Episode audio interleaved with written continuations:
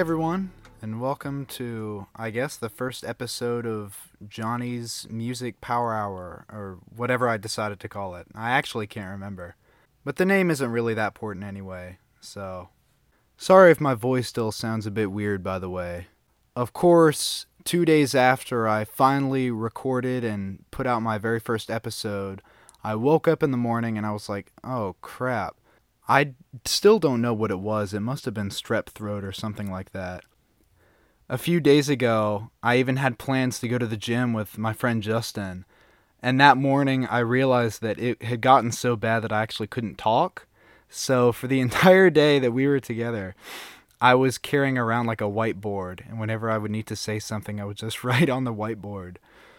Uh, God, that was really bad. But thankfully, I've gotten good enough to record the podcast. Uh, I could wait a little bit longer until I'm at 100%, but honestly, I just want to get this thing started and get used to recording these things because once I get over that first hurdle, it'll probably get a lot easier for me and these episodes will start to become a lot more frequent. At least that's what I'm hoping. But you know, it's always hard to start something, and once you get started, it gets easier.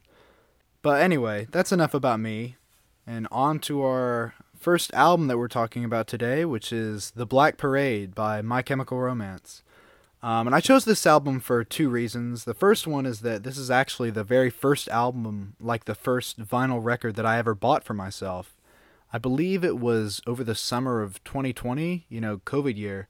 Me and my family took a trip to Montana, uh, to Yellowstone, and while we were just in Walmart stocking up on supplies, I just saw this sitting on the shelf and I was like, hey, you know, I like this album. There's some pretty cool cover art. Why don't I just get it? It's like 20 bucks. And that was what eventually led to me like getting my turntable and the jillion or so records I have now. So obviously it's a really important album to me for that reason. And the second reason I wanted to talk about this one first is that I think this album gets kind of like a weird reputation at least among the people that I've talked to, whenever I bring up this album or really anything by this band in general, it seems to get categorized as like cringy, sad emo music. And given the audience that was surrounding these guys when they were making all the noise in the 2000s, I can honestly really get that. But I also think it's kind of unfair to the music itself because if you can ignore all the context and all the biases you might have going in and you just sit down and listen to this thing, I think you can have a lot of fun. I mean, I definitely do. Starting off with the first track on here, The End. Sure, yeah, the lyrics can be a little bit moody and dramatic for some people, but it's not boring with it. It's exciting. Like everything in this song and in this album has so much energy and so much, it's so grand. Especially when that huge wall of drums and guitars hit. It sounds almost like larger than life. And a big part of that is thanks to this album's amazing production. I mean, everything is so crisp and punchy and in your face, and it really helps the energy come through. That's what makes it so exciting to listen to. The song is a really fun homage to David Bowie's Five Years, which is a great song you should listen to, by the way. And it works because both of the songs are kind of about mourning the little time you have left.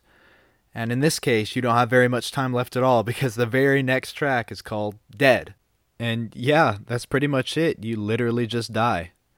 Oh man, you want to talk about fun. Just listen to that little guitar lead they have in the intro. I mean, the entire song just has this infectious, like bouncy energy to it. And it's kind of funny because in this song they pull that classic trick of like having a really fun sound but really sad lyrics, which is interesting in this one because it almost comes off as like sarcastic. Like, "Oh, hope you got what you deserved because I don't think anyone ever even liked you." And it's like, "Damn, that's really fucking harsh."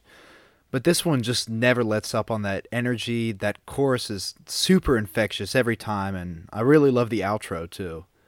And there are a few other loud, really exciting songs like that on the album. I mean, you have that awesome chorus on The Sharpest Lives that always gets stuck in my head. Uh, Teenagers is. It's obviously great, but I will say it's placed a little weirdly in terms of the album like sequencing. okay, it is really weird. Like right after this really dark and hopeless moment we get on Sleep, and right before we get a really sentimental ballad on Disenchanted, it's like this weirdly upbeat, catchy single sounding song.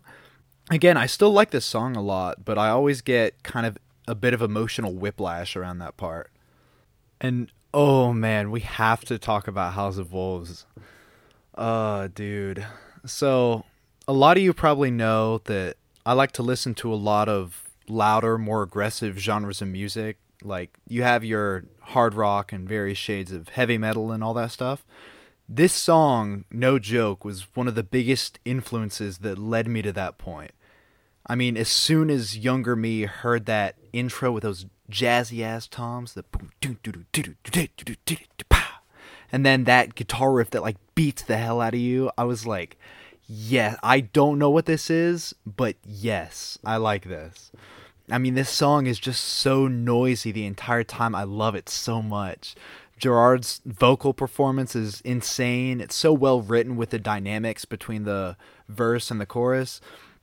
Oh, and that bridge with the stop start guitars and the vocals, it's just perfect.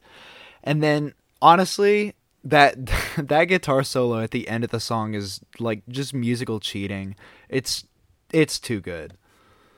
Oh man. But it's not all sunshine and rainbows though, obviously. There are the songs on here that go in a much darker direction, not just with the lyrics, but musically as well. Uh, the first big example of that would probably be This Is How I Disappear. I mean, the guitar is just on the intro immediately. They do a good job of taking you out of the mood they had on Dead, and it's it's much more grim sounding. It works really well. Uh, this is also probably the point where I should bring in the concept of this whole album because it is supposed to be a concept album. Uh, you have this man called the patient, I think, who dies or is dying from cancer and this whole album is kind of his journey through that experience. But it's not really like a linear story. This isn't trying to be like The Wall or anything. It's more just like a series of scenes and emotions he's going through, right? Uh, the lyrics on this particular song are kind of hard to read, but it sounds like he's struggling to leave someone behind because he's afraid if he leaves them, right, he's going to disappear. And yeah, like I said, intro's great. Uh, I really like everything about the song, but being honest, the real star of the show is that bridge. When they lay into that breakdown and it sounds like they're peeling the fucking paint off the walls, it's so satisfying. And then all of a sudden they break into these soaring vocal harmonies. It feels like the sky is opening up. There are just so many cool ideas in this section and they weave them together so well. And then, right in the middle of the record, we get the big hit, the big single, the title track, Welcome to the Black Parade. And I will try my best to ignore all the freaking unfunny emo memes about the piano in the intro. Because the intro itself, I think, is actually really pretty. It's very well sung, and I love how they actually fill it out with real marching instruments. It gives it a really nice flavor. If I had to guess, I think what might turn some people off from this album is the vocal performance. And I guess to each their own, but I don't know. I think he's a really expressive singer. And the fact that he can pull off such intense, abrasive moments like we talked about earlier and still carry an intro like this so hard, it's really impressive to me. And this song, without any kind of sarcasm or irony, it actually manages to be genuinely uplifting. It's all about how when people die, they leave behind a memory in the people that knew them in life. And it's delivered with so much heart. It's really endearing. And if we're going to talk about dark songs on the album, we kind of have to mention like the trilogy of songs they have towards the end, that being Cancer, Mama, and Sleep. So to start off with, we have Cancer, which is a somber piano ballad about yeah, cancer. It starts off really like stark with just the vocals and piano, but when they start to fill it out with the drums and strings in the second half, it really comes to life a lot more. And the lyrics on this one are actually very grounded and real. It almost gets uncomfortable at some points when he's talking about how his hair has abandoned his body and how the hardest part of it all is leaving behind the people that he loves. Now, we're going to save Mama for a little bit later, and I'll explain why in a bit. But next we have Sleep, which is sonically like crushing.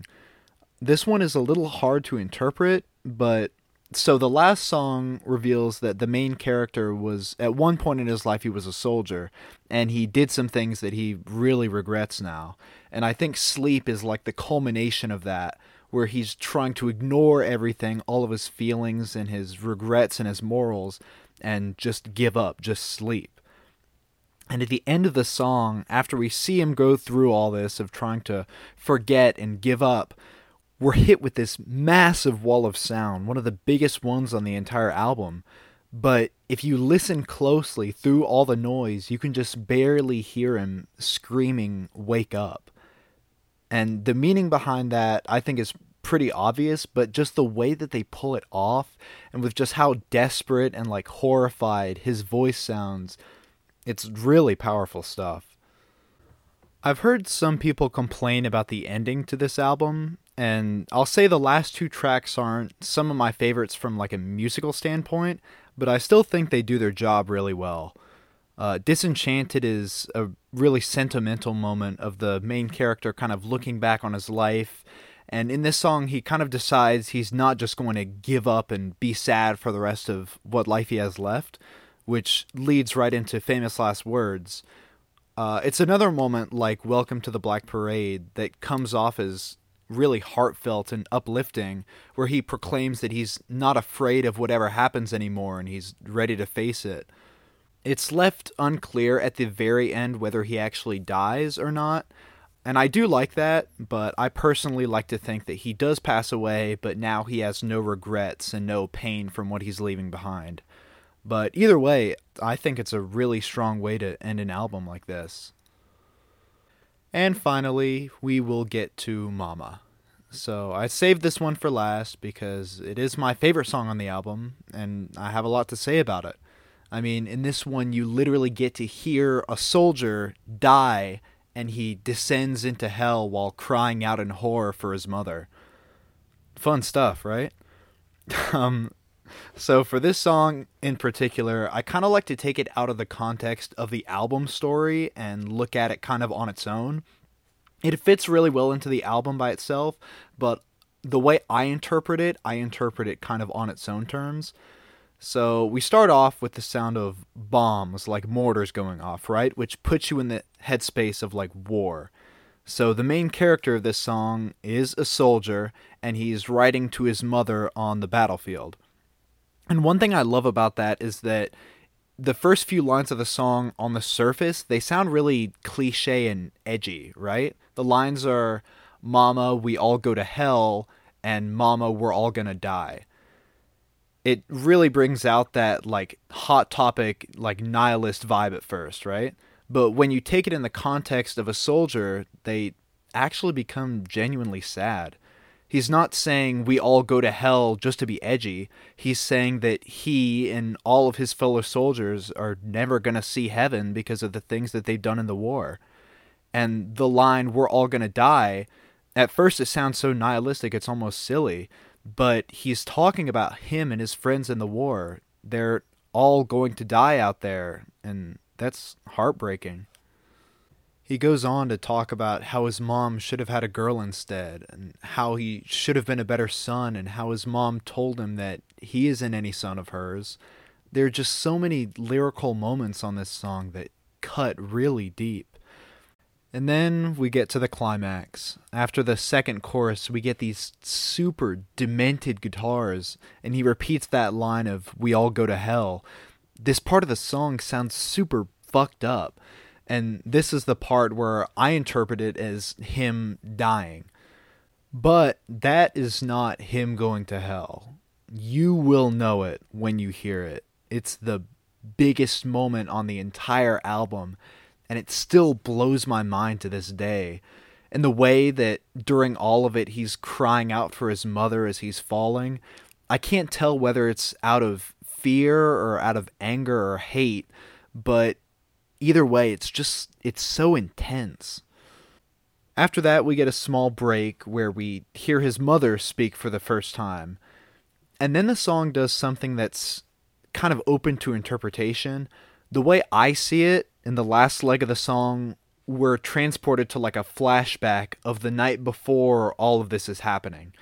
And the reason I say that is because this part sounds like a really fucked up like shanty or a military group song where you have all of the gang vocals singing about how they're all damned and they're going to die the next day.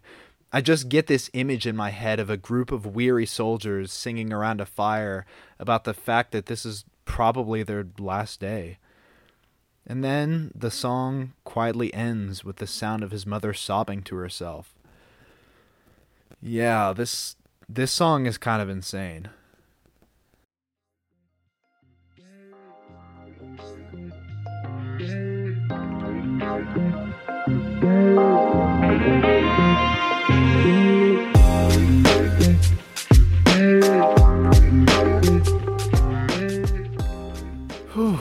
Covered a lot in that one. So, yeah, those are pretty much all my thoughts on the Black Parade. After giving it some more thought, this is honestly probably one of my favorite hard rock albums of this era, which is really kind of crazy. But all the songs are just so well written and well produced. There's a lot of talent and effort that went into the lyrics and the storytelling, and it's just such a gripping listen from front to back. I really do love it. And if you're still listening to this, I want to genuinely say thank you. I know that if you haven't listened to this album, well, I think you should, but if this just isn't your thing, then I know this episode probably wasn't the most interesting thing in the world to listen to. But you still stuck around, and I really appreciate that. I mean, at this point in my life, I'm trying to kind of open myself up because I feel like I've been closed off for a really long time, and I'm trying to change that now. It's not easy, and I know there are some people who just aren't interested in this stuff, and that's fine. I don't blame anyone for not wanting to listen to me ramble for 20 minutes. But I really think this podcast is going to be healthy for me because well, I've always had a problem of bottling things up, and now I'm trying to let them out. So, again, a big thank you to anyone that's made it this far. I will try to have more episodes up soon. Hopefully, if I don't get sick again in the next few days, uh, I'll be a little quicker on that. So, yeah, thanks for tagging along. I'll see you soon.